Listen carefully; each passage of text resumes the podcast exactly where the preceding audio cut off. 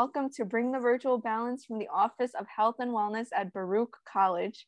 My name is Sharmeen and I am your co-host for today. I am joined today with my co-host and fellow pause peer mentor, Paramjeet.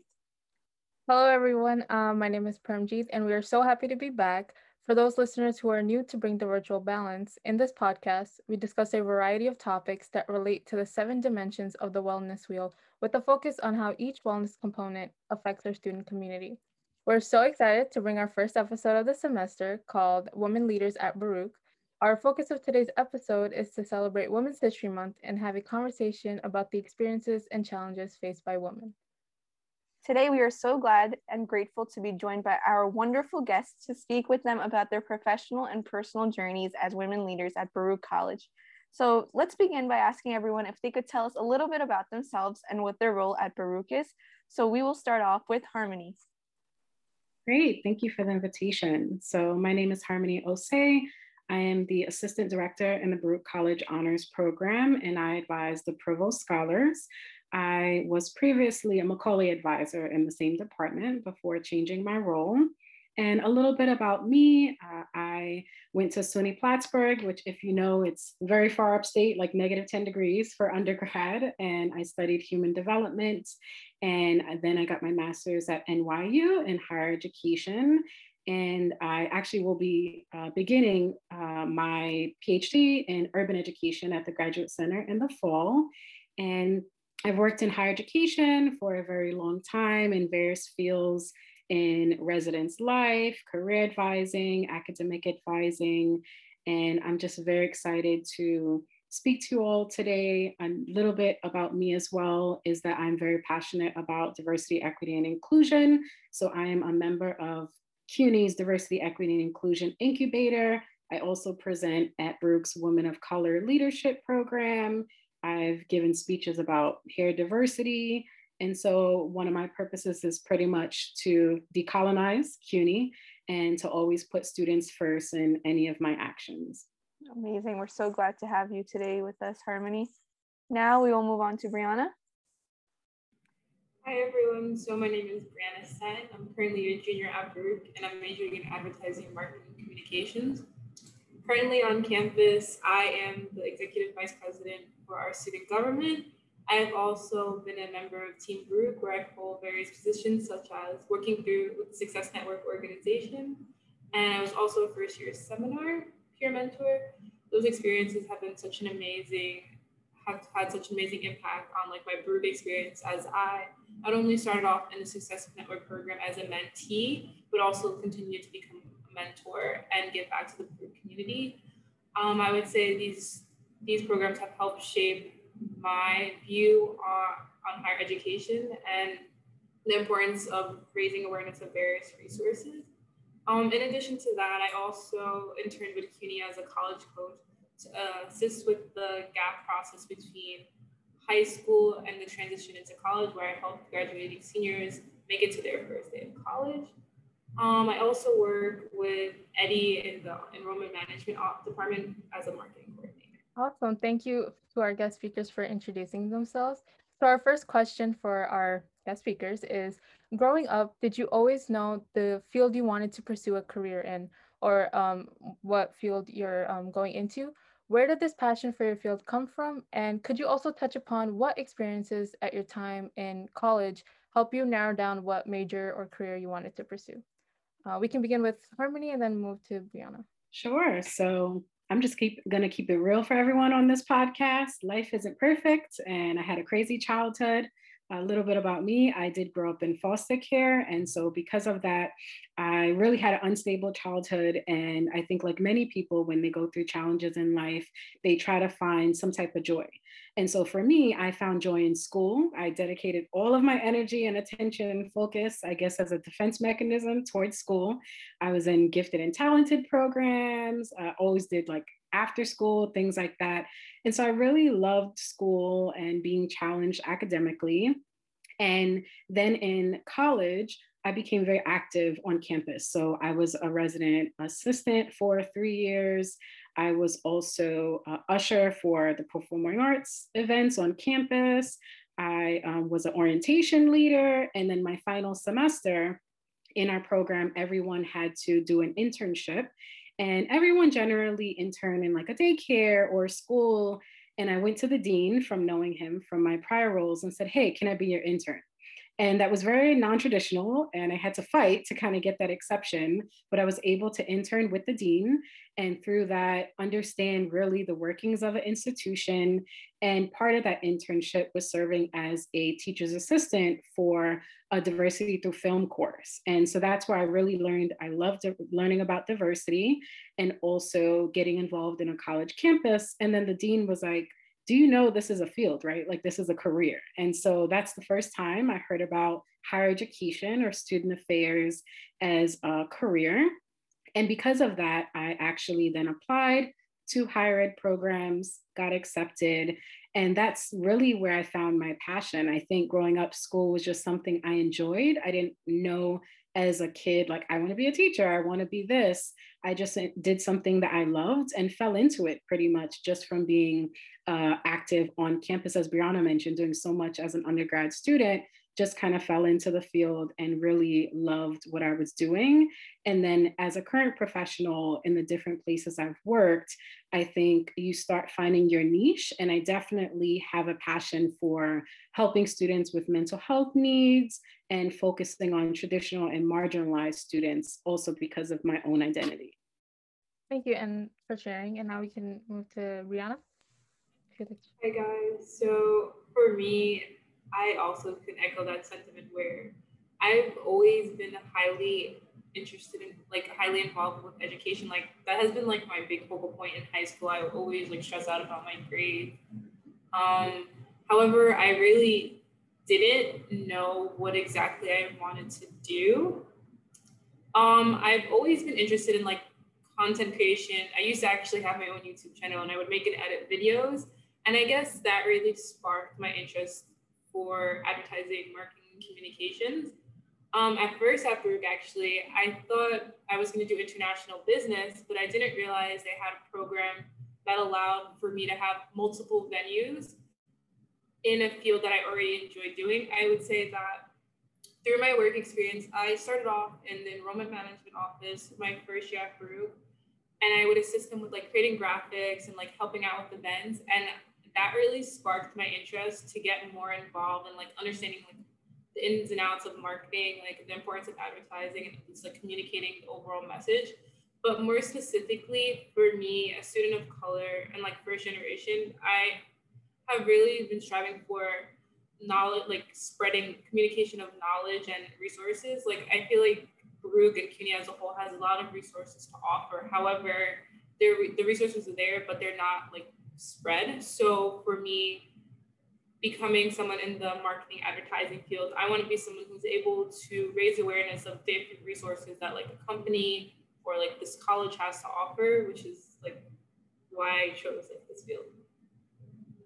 I also just want to thank Brianna for mentioning that because as a first generation student myself as well, I think our pathway to figuring out what our field is and what we love is very different from someone who has that representation, that guidance, someone in their family or background that has been through it. So I appreciate you mentioning that because I think we have an ownness of having to figure it out ourselves because of being first generation students. Thank you guys. I find it like so interesting, like based off of both of your responses, like especially about how your experiences shaped your interests and how you're now bringing that into your professional, your academic experience, like careers. It really shows um, the inspiration behind it.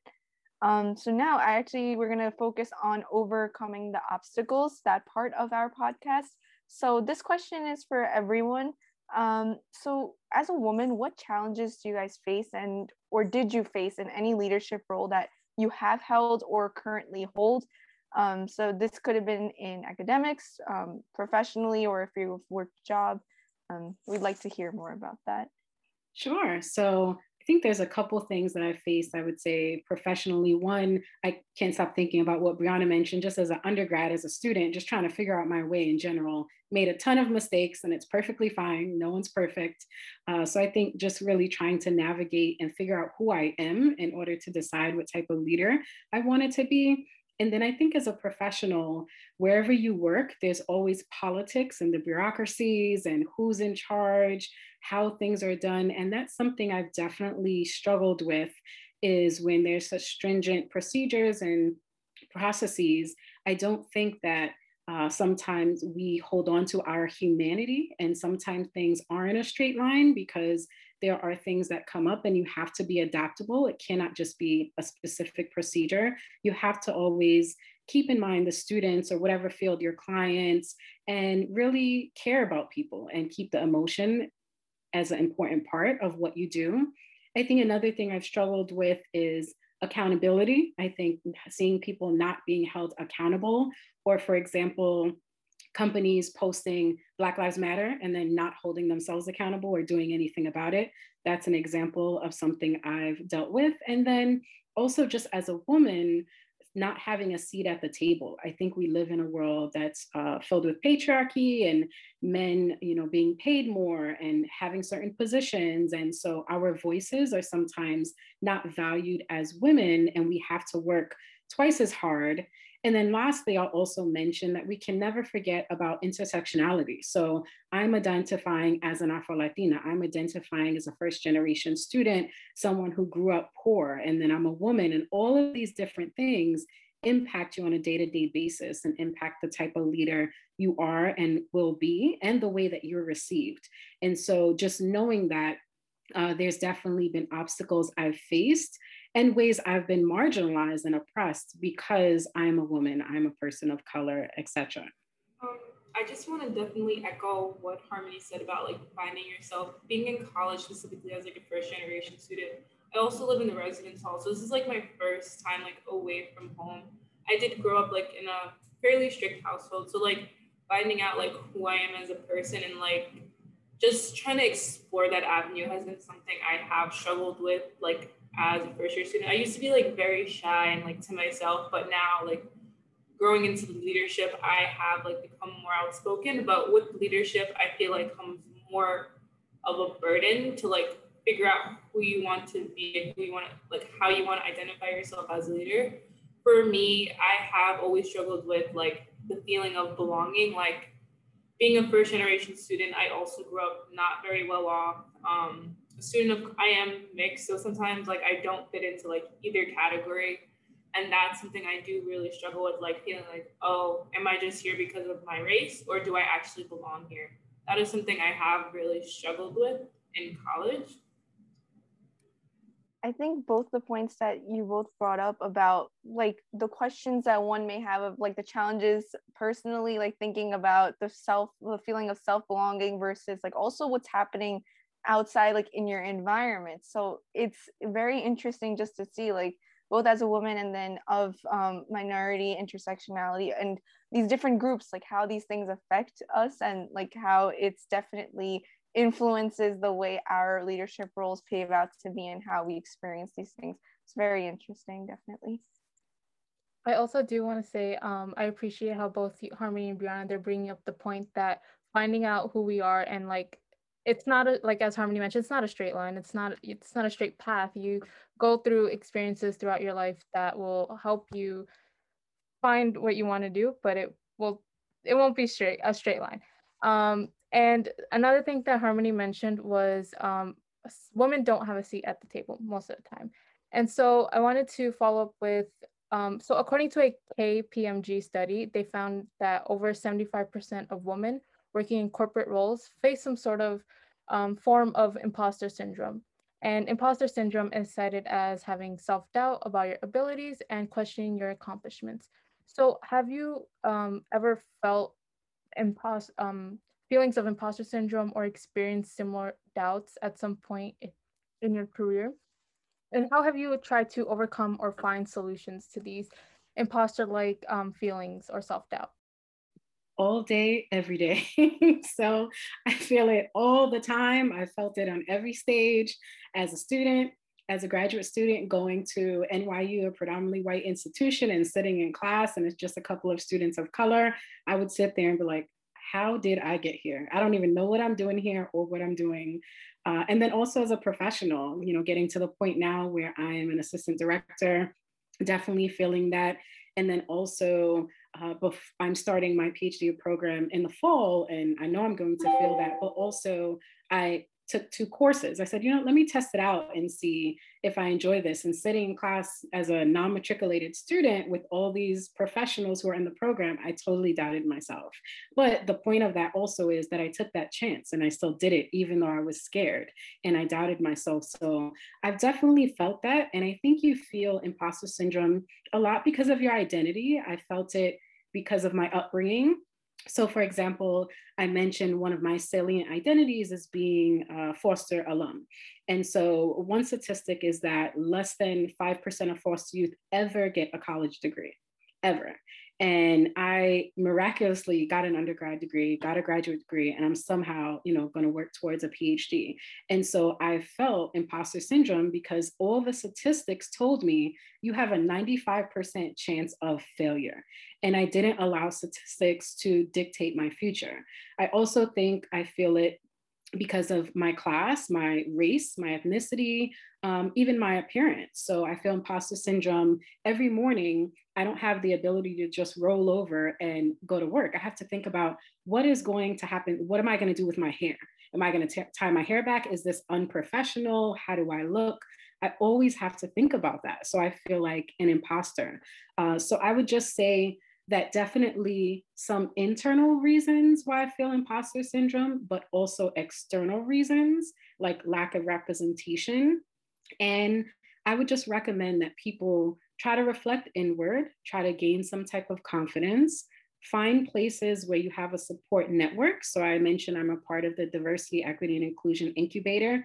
They give me that confidence. They get, help me build my self esteem and help eliminate some of that imposter syndrome. I would say use your voice and you'll see that you're truly valued and that you matter. Um, and accept really your imperfections. It's okay to mess up. It's okay not to be perfect. It doesn't mean you don't belong. And the last thing would be find your niche, your skill area. So a lot of the time we feel, feel like an imposter in certain aspects. Find that place where you're confident, where you're it's your strong suit. So I'm very strong on DEI work, for example. I'm going to sit in that because that's what I'm good at. I'm not going to sit in a place where I'm not that comfortable. And so it's okay to pick and choose your place and where you'll make a difference. Um, I have also, like, throughout my college career and even before that, have felt like imposter syndrome for sure. One thing that I do struggle with a lot is like the ability to say no. Like, I feel like by taking on a lot of different tasks like i can show like i am able to i'm capable. However that does like definitely take a toll on my mental health. Like prior to covid like the like literally the week leading up to it i had like so much going on. I had like midterms i had like usg stuff happening. But when covid hit it was actually i'm not going to say a blessing in disguise but it did give me some time to like reevaluate and take a step back because I was overworking myself to like the point of like almost at a breakdown. So the ability to say no has been something I have definitely struggled with. And also saying yes because I feel like there is a stigma between a woman of color. Like if there's like aggression, like they're like they're like mean and unapproachable. So that is definitely something that I have struggled with. Like trying to work on being able to get my point across without it being conveyed and construed in a, like a certain way. But I will say um, Success Network and like my USG advisors are two groups of people who have like worked with me and tell me like you are doing a good job. Just like the positive self-talk that I start to like say like okay if other people are noticing that maybe I am doing something right, just be like their their reassurance as like upper level administration show me that I get like not even I guess like I know like the work that I'm doing is having an impact.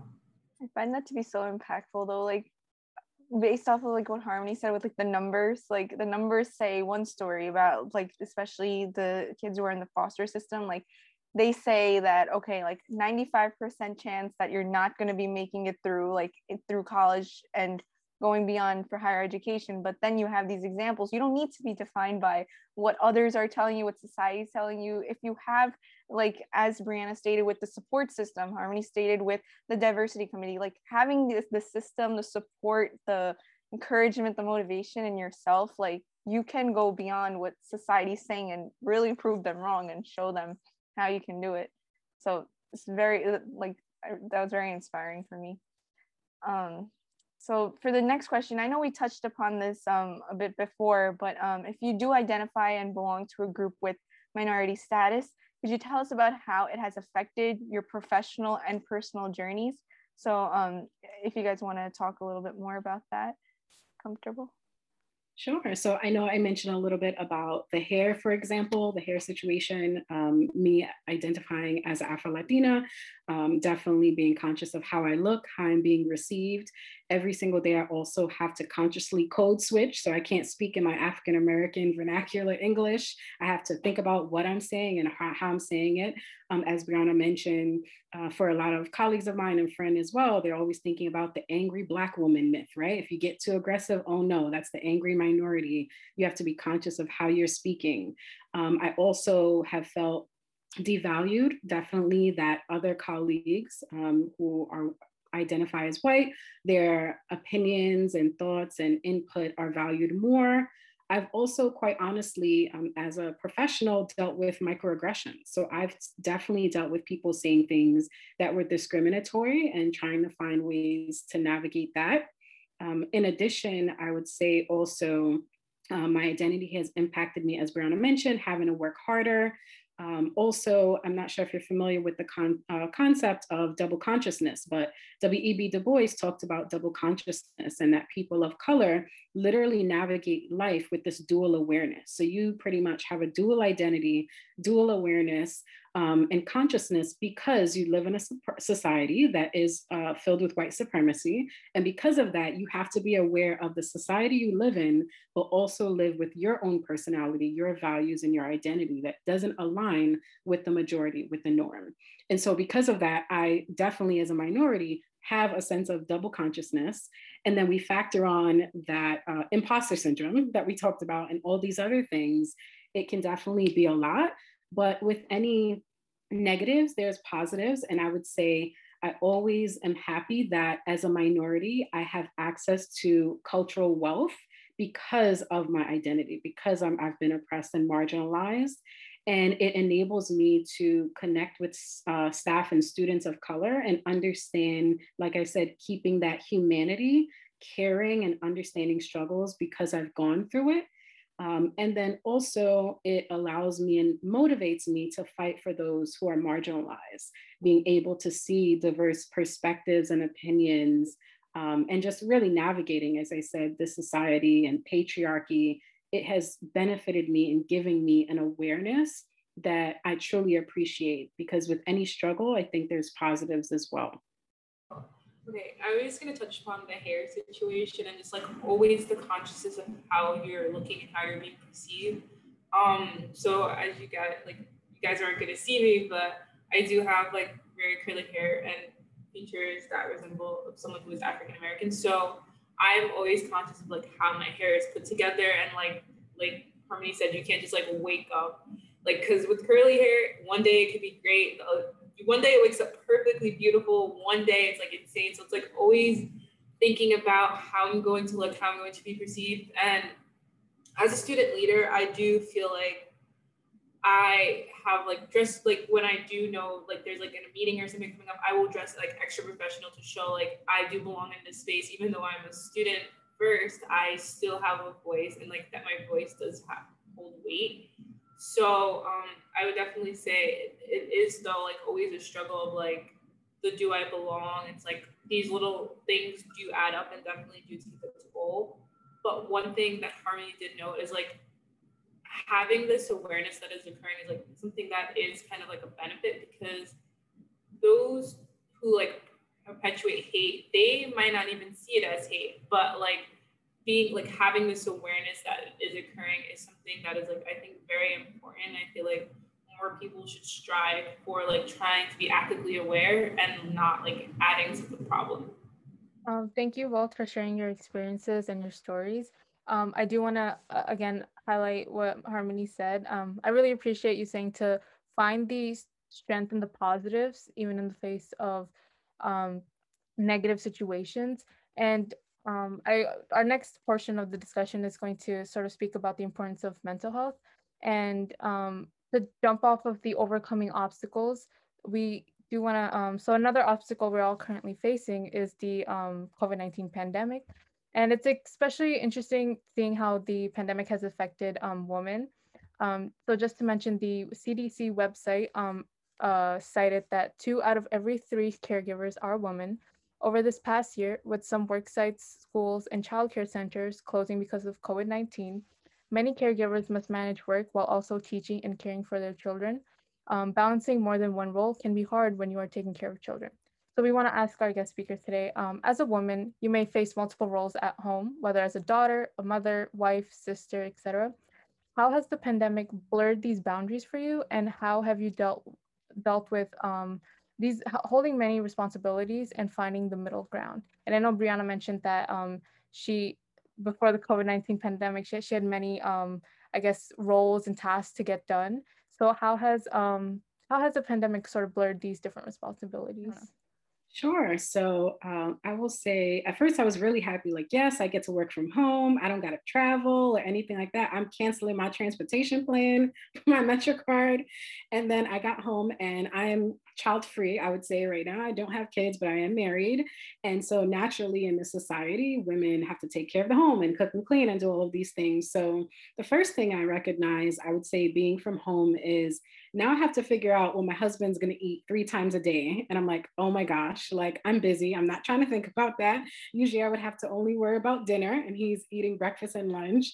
And so then I'm like, great. My worst enemy right now are dishes. I don't know if anyone else despises dishes as much as I do, but being home and having to do dishes and cook and all of that, it, it, it does take a burden. You know, when we, you think about you're also still working, or like I said, last semester, in the spring, I was taking a PhD class when we went to, to remote learning. And so I'm trying to take a class, I'm working full time, making sure my home is okay and that I'm okay. It definitely was a lot and hard to disconnect because I think in the office, you say, okay, I'm working nine to five or I have class at this time. When you're at home, you're like, just one more email, just one more project, just one more thing. And because of us facing multiple pandemics, we're facing the pandemic of racism and COVID, there's increased emotional needs that I felt as a woman I needed. Um, and then also i want to acknowledge that you know recently there's been a lot going on as well. So we to speak their names you know we lost uh, um, soleil spears and we also recently lost otabek zaniev who passed away which was my student my advisee for the past almost four years. And so we're burdened with all of these other emotional things that are going on and it has taken a toll on my health. Um, and i think what i learned would be some takeaways. It's okay to be selfish and step away and just say, I'm not doing this right now, and to put yourself first. It's important to practice self care. So I have no shame in saying that I recently signed up for counseling because I realized that I couldn't handle everything as a woman, as a person of color, etc., on my own. And again, I can never get away from your support circle. That can be your family, your friends. Um, for me, it's you know diversity circle, my family, my husband, and some very close friends that I have. We cannot do it alone um, in in this society at all. So don't ever hesitate to reach out to your support network. Um, just to touch upon like how the pandemic has impacted me. So, like Harmony says, I thought said, I thought like, oh, the pandemic is a blessing in disguise. Like we're gonna be home. It's just gonna be a two week thing to get back on track. But then it just like went downhill from there. So um, like I mentioned before, I do work in the housing department, but I also live in the residence hall. And the residence hall was like kind of like an escape from the reality of like my home life, I would say. And so having to move out so abruptly I at home I don't really have like my own like personal space um because my grandpa does live with us because he's like old and he needs like taken care of. Um so I didn't like have my own space um it's very loud and noisy because like he is old and he would like just do things random times of the day like he'll be quiet in the morning but then like that one meeting I'm going into it's like now he's making noise. My dad was home for a while as well and my mom was working, she was she's like one of the essential workers. So being home in a very noisy environment when I'm used to like peace and quiet and like having my own space by myself, like able to do what I want, like when I want to, is has been like very difficult, specifically like for studying, because I, although I, I am heavily involved, I do take academics very seriously, and like not having that space has like put like a very strain on my mental health. Being home like throughout the whole summer as well was also like very difficult on me. Um, so I would say it has been very difficult, but I am very blessed that I was able to move back into the residence hall for fall, but still maintaining that work life balance when it's all coming straight from your computer, like your work, your school, and then like your computer has like prior pre-pandemic and like my source of entertainment, like when it's my downtime. But now that it's all in one spot, it's very difficult to get away from. And then like with student government, like being the executive vice president, I didn't realize well, I knew it was going to be an e-board role, but I didn't realize how demanding it would be. And it looks very different virtually as to what I was expecting. Like I did think we would be back by the time like I stepped into my role. So navigating through a virtual environment, this is like the first unprecedented like student government year where it has been fully online, has been very difficult. Like just like learning everything we are allowed and not allowed to do, that alone has been like so difficult and straining. And then like again, like just bringing back like the need to always like say yes and fear having a hard time saying no has definitely placed a very big strain on my mental health. I will say though, I did take to counseling as well. Like Harmony mentioned, I have no shame saying that I was in counseling for the first semester. And I would say that kind of helped level out my head. Like it would be like a nice little session to go to each week but I do say I would I do still suffer with like the ability to say no. But for this semester, I've been giving myself like more of a break to take time for myself and like try to disconnect like whenever possible. I think that's so important. Like with this pandemic, I feel like it, it's like one of those things that we can all relate to. Like with what both of you guys just said right now, like in terms of the thing where like first you were commuting in like i commute in from long island so it's quite a journey you know like one hour one way and then back the same way. Um so you know i was excited like okay no commute like just roll out of bed do this. But then like you're at home you have to watch like all the responsibilities like i care for my parents but at the same time it's like not really caring but yes caring with the responsibilities and then like the dishes like the dreaded dishes like couldn't agree more with that. Um and then also like if i'm in a meeting and then you also have to watch over like who's coming in like watching over those responsibilities taking care of any work how do you tell them like i just need some space maybe. I just need to set those boundaries.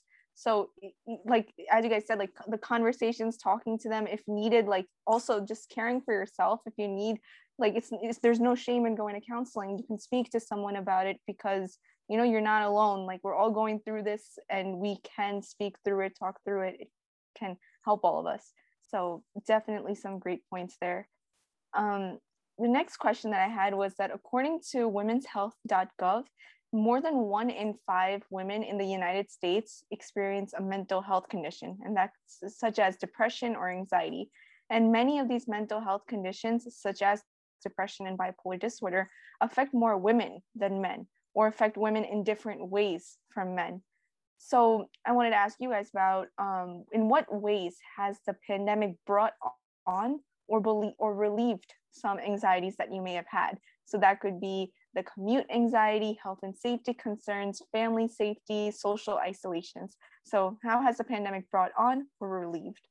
Sure. So I think there's two facets to it. I think one, the pandemics that we we're facing uh, have uh, created some anxieties and stressors in our life, but also I think uh, especially for myself, it has resurfaced some anxieties that I thought maybe, you know, you kind of sweep something under the rug and it's not really gone, but you can't see it. And then I think COVID just like ripped the rug off for everybody. And then you just saw everything that was there sitting. And so for me, I've had anxiety, quite honestly, my entire life. I would probably say I'm someone that's like high functioning anxiety. You can't really tell, but for me, I'm actually stressing out and you can't really see it externally. And so I've struggled with anxiety and perfectionism. And then also you need to think about as well health wise. So physically, the people are being impacted along with emotionally because of the pandemics. And so I've always had migraines my entire life, and I've been getting them a lot more frequently. Also, I've always had sinus issues. And so, being in the house, even that, like physically being in the house, I had to buy a humidifier, um, because air purifier, because it's so stuffy and I can't breathe being in the house all day. Um, and then isolation, that's adding on some stressors and emotional um, issues as well. And then I would say, especially throughout this entire past year and, and even prior to everything going on with like Black Lives Matter, that's definitely been a stressor. Every day waking up, seeing someone else in my community is being taken away. Um, and you know more and more people are getting sick so as many of you mentioned caring for family members i my best friend lost two people um, as well and so it's just so much compounding and then for me I'm an empath extremely. So like I literally feel pe- people's emotions. When they're happy, I'm excited. When they're down, I literally feel it and it impacts me mentally and emotionally. So I have not been okay. And I think we just need to say that it's okay not to be okay. The standard should not be to be resilient. Like we shouldn't pride resilience. It's okay to cry. It's okay to mess up and be imperfect. And I would just encourage people to do something that makes you, brings you joy, whether it's weekly, monthly, set aside and commit time to do something that brings you happiness. And so for me, my desk is filled with books right now. And so I've been reading, you know, I read So You Want to Talk About Race and Uncomfortable Conversations with the Black Man. I'm reading the new Jim Crow right now. And, you know, all these different books that brings me joy and helps heal my um, emotional stressors. And I would say, lastly, is detach if you need to. So I couldn't watch the video um, of Daunte Wright. Recently, detach. It's okay to detach sometimes and not overwhelm yourself. And again, don't be ashamed to um, to ask for help. It's okay to ask for help and know that we cannot deal with uh, everything on our own. Um, for me, I will definitely say this pandemic has like resurfaced as well, like some anxieties for me. So I used to be, like I mentioned when I first came to Baruch, I was very shy and like to myself, where I didn't really feel comfortable like speaking up. And the like not having like full human interaction for over a year and just like meeting in Zoom calls for school, work, etc., etc. I do feel like these like anxieties of being able to like speak up are resurfacing because I haven't had the full like interaction with people that I'm used to on a daily day basis. So I do feel like I guess in the past I used to just be like fearful of like how I come off and like not being sure of myself. So I feel like more and more as I'm not having like real life interactions, I'm losing my touch of like how to like add adequate adequately communicate to like other people. So that has definitely been an anxiety of mine. And then like overall, one thing I have always struggled with is just like the desire to do like really well. Oh, hold on, sorry. Do you guys still hear me? My headphones died. Okay. So just the desire to do like well in school has been something that I've always struggled, like always been dedicated to. And I think with the pandemic, honestly, some professors, like in my opinion, have been giving like un I'm trying to think of the word, like unbearable like work workloads and they just expect a lot with like the time you're in and they aren't like open to suggestion even though this is like a full learning experience for everyone. And i feel like my drive to do well has been on overdrive as like i'm trying to go above and beyond just to make sure I'm like hitting all the margins because I like overall big fear of like failure. Even though I know like I'm putting in the work, it's still like always there in the back of my mind.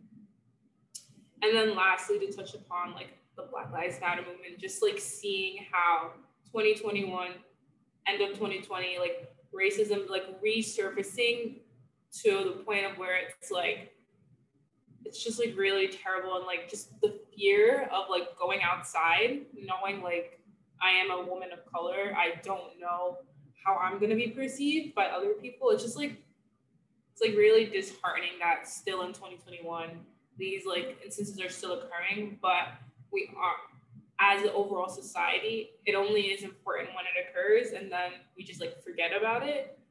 And just like people in power who actually have the ability to like make change, just like brush it under the rug until it comes up again and then it's again swept under the rug. I think it's something that like definitely is very frustrating for me.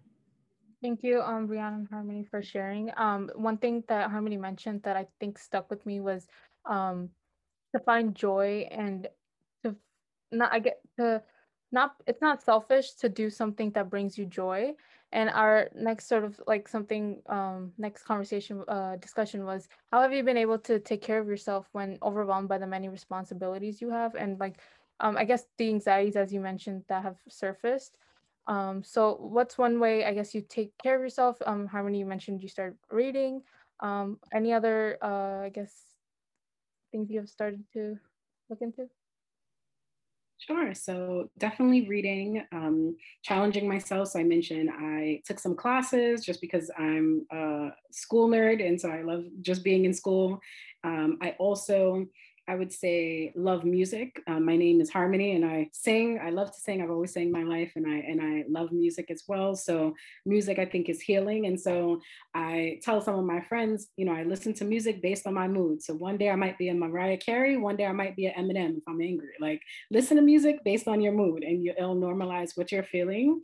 Um, you know, social media find ways to stay connected to other people. Um, so communicating with friends and family. You know, I, I kind of got on this TikTok thing. So TikTok is hilarious. I watch all these videos. I don't make any, but I watch them, you know, and get lost on it all day just to laugh. You know, so little things like that. Um, talking, crying, you know. Um, I had a great cry yesterday after the healing circle that we had. Um, and I would say just advocating and doing for others, I personally find passion in that. And so one thing Brianna just mentioned is, you know, just about us as a community. I really appreciate this platform right now, um, uh, Parmji and Sharmeen, because sometimes as faculty and staff, we feel disconnected and we don't know how to connect with students. And there's people like myself that we find passion and we are committed and dedicated like authentically uh, to give back to our students. And so i appreciate this platform to come and speak and also you know as an invitation to being able to connect to brianna. Like there's many of us that have been talking like how can we help the community? How can we advocate for students? We, how can we get connected with usg and what initiatives do they have? We are here. And so i think you know just me giving back and having that opportunity and open invitation to all of you to give back is something that brings me joy personally and makes me feel like I'm making a difference, especially during these difficult times. Because as Brianna mentioned, sometimes students have been telling us, like, you know, with everything going on, I can't do, do my work. And as an academic advisor, it's my profession to make sure you graduate. But my approach is damn your classes right now, then. If you're not okay, your mental health comes first. And so if you need me to email your faculty and say you're not going to class today, I'm going to do that. Because if you get sick or something happens to you and you're not okay, you're not going to do your work anyway. And so my approach is always, you know, centering the voices of the students. And that just personally brings me joy along with, you know, listening to music and the other things that I mentioned. I definitely want to say some things that I have been doing um, to reward myself is like if there is like an accomplishment I go through, I kind of reward myself with food, um, like ordering out. But now, like, because things are opening back up, and I actually have, like, luckily, I was able to get vaccinated. I've been like going out to eat more and trying new things. It's been a year, so there's a lot to try. Um, but yeah, just rewarding myself with like my favorite foods and like ice cream and stuff like that is something I do like on occasion, like when I want to, like if I do like have an accomplishment that I just made, or I know I have like something very important coming up before it happens, I want to like have a good, nice meal to eat. Um, another thing I actually really got into over like a little before winter break was like Audible books. Um, I'm really into like mystery adventurous type of books, so that has been something I like really got into. Um, at the dorms, there was a books book club where we were reading like books each month. So that kind of like what sparked my interest back in November. And then over the break, because I had more time, I went through like 15 books in like that whole month span, just like listening to them. So that was like one thing that I've been getting more into. That's amazing. 15 books in one month. Oh, sorry, Shereen, go ahead. I was just gonna say it's awesome. I just find it really nice, like it does, like the aspect of taking care of yourself. Like sometimes it's like you, you, it's fine to take care of yourself, whether it's like just treating yourself to having like some nice food, or if it's you just want to sing, you just want to listen to the music based on your mood, put yourself in the zone. Like it's absolutely fine because sometimes we just need to focus on ourselves um, as discussed, like put ourselves first because, you know, if there's no us, like nothing else is going to happen. So prioritizing your needs, your mental health is really very important. And so now we're going to be entering the last portion of our discussion, which is the closing and tips and advice for future women leaders. So, are there any daily reminders, quotes, affirmations that you use on a daily basis to encourage yourself or boost your confidence when working? Um, so, either of you guys can start with that. Sure. So uh, I'll keep it short. I think a couple is one that I've always lived by is that everything happens for a reason. And so I may not understand it right now. I may not be happy with it, but just trust and have faith, you know, whether that's just in life, spiritually, whatever it may be, that it happens for a reason and there's a purpose. And I think that calms some of my anxieties. I would also say something else that I've realized growing up and where I'm at now is that these are the days that I wished for as a kid. When I was younger, like I wished for the days that I had a stable life. I wished for the days that I could eat and take care of myself.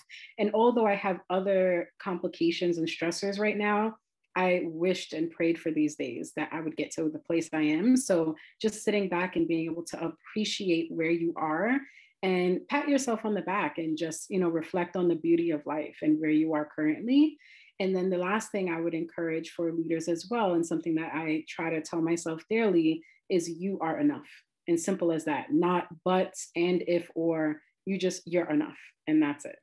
Honestly, for me, for the last point you made, you took the words out of my mouth. I was going to say that although it might like you might be in a stressful situation you might think like oh do i actually belong here but telling yourself you are enough is something that i hold true to myself like if I know I'm struggling mentally, I will say, well, you got this for a reason. So you obviously were enough at the time. So you will continue to be enough. That was my big takeaway. And also another thing I want to let everyone, one who's becoming a leader know. Um, take advantage of your resources, but also be open to giving back because I would say that I have had a lot of guidance at Baruch and I do enjoy being able to give back to the Baruch community in any way I can. So if you are stepping into leadership, just understand the importance of taking in what everyone is telling you. You will be able to find a way for yourself, but in that journey, make sure you're able to give back. Like if you just do it, then you're you're enough. You're gonna get it done because everything happens for a reason. And then once you've made it, then you can help the other people give back and do what's best for the others to help them move forward. So right here. It's nice and simple, but you know, there's a story to it. So I love these advices. Yeah, I would say that personally for me, I also always use everything happens for a reason to like motivate myself, inspire myself for like future, I guess, just future goals. Um, and another thing that Harmony sort of mentioned was that like looking into your present self and reflecting like this is where you wanted to be like as a kid um, so our next question is, what is one lesson or one thing you have learned over the past year about yourself? It could be anything in general, or is there a lesson or tip you would like your present self to remember on a daily basis? And anyone can start. Sure. So uh, before I go into kind of myself, I think one thing that I've learned and I appreciate is all of you students and you all calling us out. So, for example, seeing the petition and the campaign for credit, no credit, and seeing the open letter um, for Baruch and CUNY in general to decolonize and really uh, show their solidarity and say Black Lives Matter and all of that. Like, I am so impressed and just in awe of all of the students and all the initiatives that you've been involved in. And so I think I learned like dang, they're they're calling us out as staff and faculty. We have a responsibility. Like we have to step up. How are they doing more than us? And so I think that really has um, propelled my commitment to diversity, equity, inclusion. And um, I've been more involved than I was on campus, quite honestly, virtually, because I can just sign on and do all of these different things. I'm volunteering for I can't say how many types of events. And um, I realized that I can handle more than I thought I could because you don't know how much you can handle unless you try. And so you might fail and it's okay, but you know whether or not you could have done it.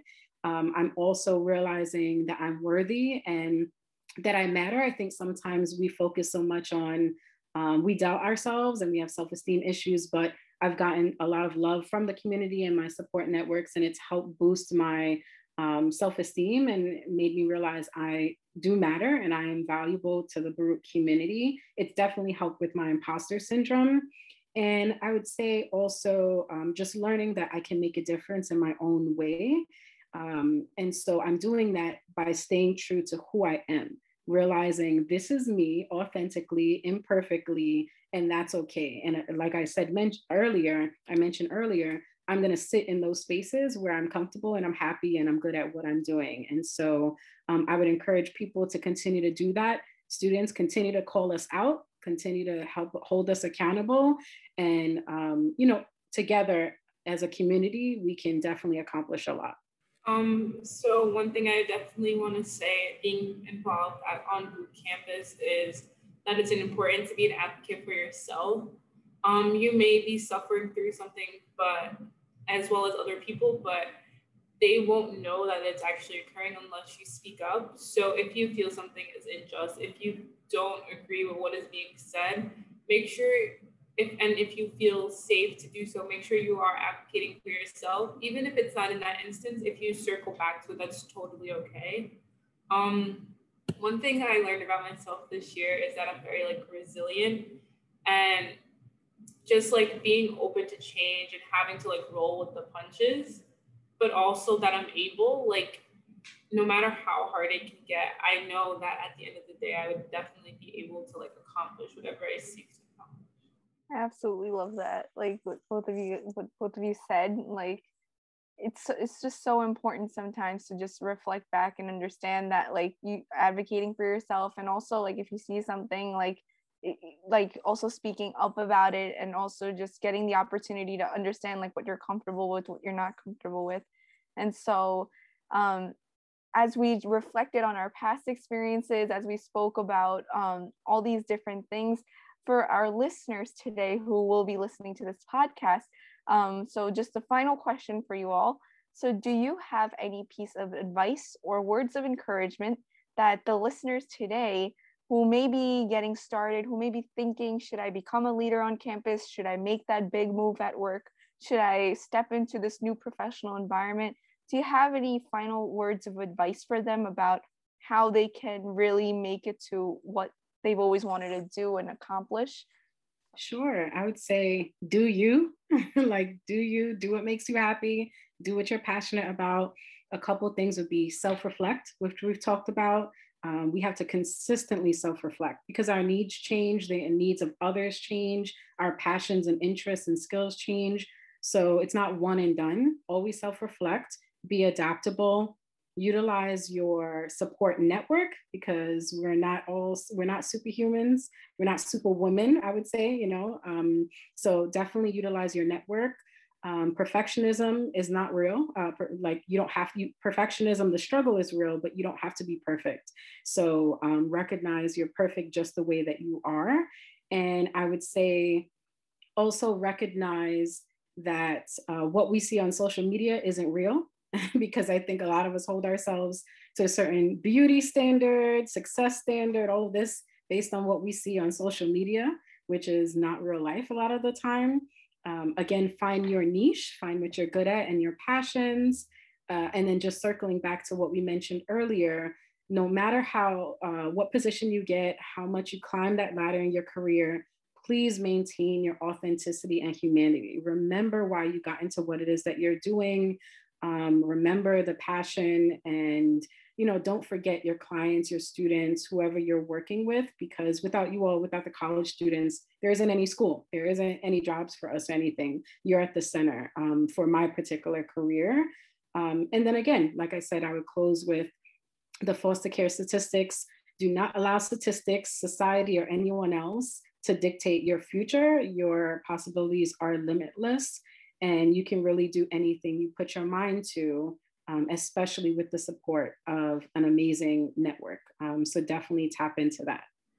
Honestly, thank you, Harmony, for like those closing statements. Um, just adding on a little bit, I will definitely say if you are placing with a new opportunity, just go for it because you don't know if you're not gonna enjoy it or not if you don't try. So even if you are very nervous, very scared, you believe you don't belong there, you do. You this opportunity has been placed in your lap for a reason. So you might as well just take the journey and see where it leads you. Um, worst case scenario is you don't like it at all, and then you can just you can quit. But you won't know that you don't like something until you try it. So if the opportunity presents itself, definitely take it. And I just want to echo in on what Harmony said. Social media is fake. It's all a facade. You don't know what the person behind the screen is actually going through. It's just, it's a lot. And I definitely have struggled in the past, but don't let social media define you because, like Harmony said, like I'm saying, it's fake. Um, and yeah, also I just want to thank you, Sharmeen and Purjeet, for having us on today to like give us the space to like talk about our experiences. I really appreciate having this like session. I want to thank you both for um, sharing your amazing words of encouragement. They're very inspirational um, and giving such great advice today on how to find strength in ourselves and just trusting ourselves and we are enough. Um, it's been such a wonderful and insightful conversation today. Um, thank you for joining us. Yeah, and so our hopefully our ho- listeners who are listening in today, you enjoyed the conversations as much as we did. Remember that if you do have any questions about the conversations we had today, or if you want to follow up about anything, you can always reach out to us at health and wellness at baruch.cuny.edu. Um, we check the email regularly, so I know if anyone has, uh, if they need to talk to us, um, we are in fact health and wellness, so we're here for you all. Um, so be sure to reach out to us. And yeah, that is all for today. Thank you, everyone, for joining our episode. And yeah, I hope you have a wonderful day, everybody.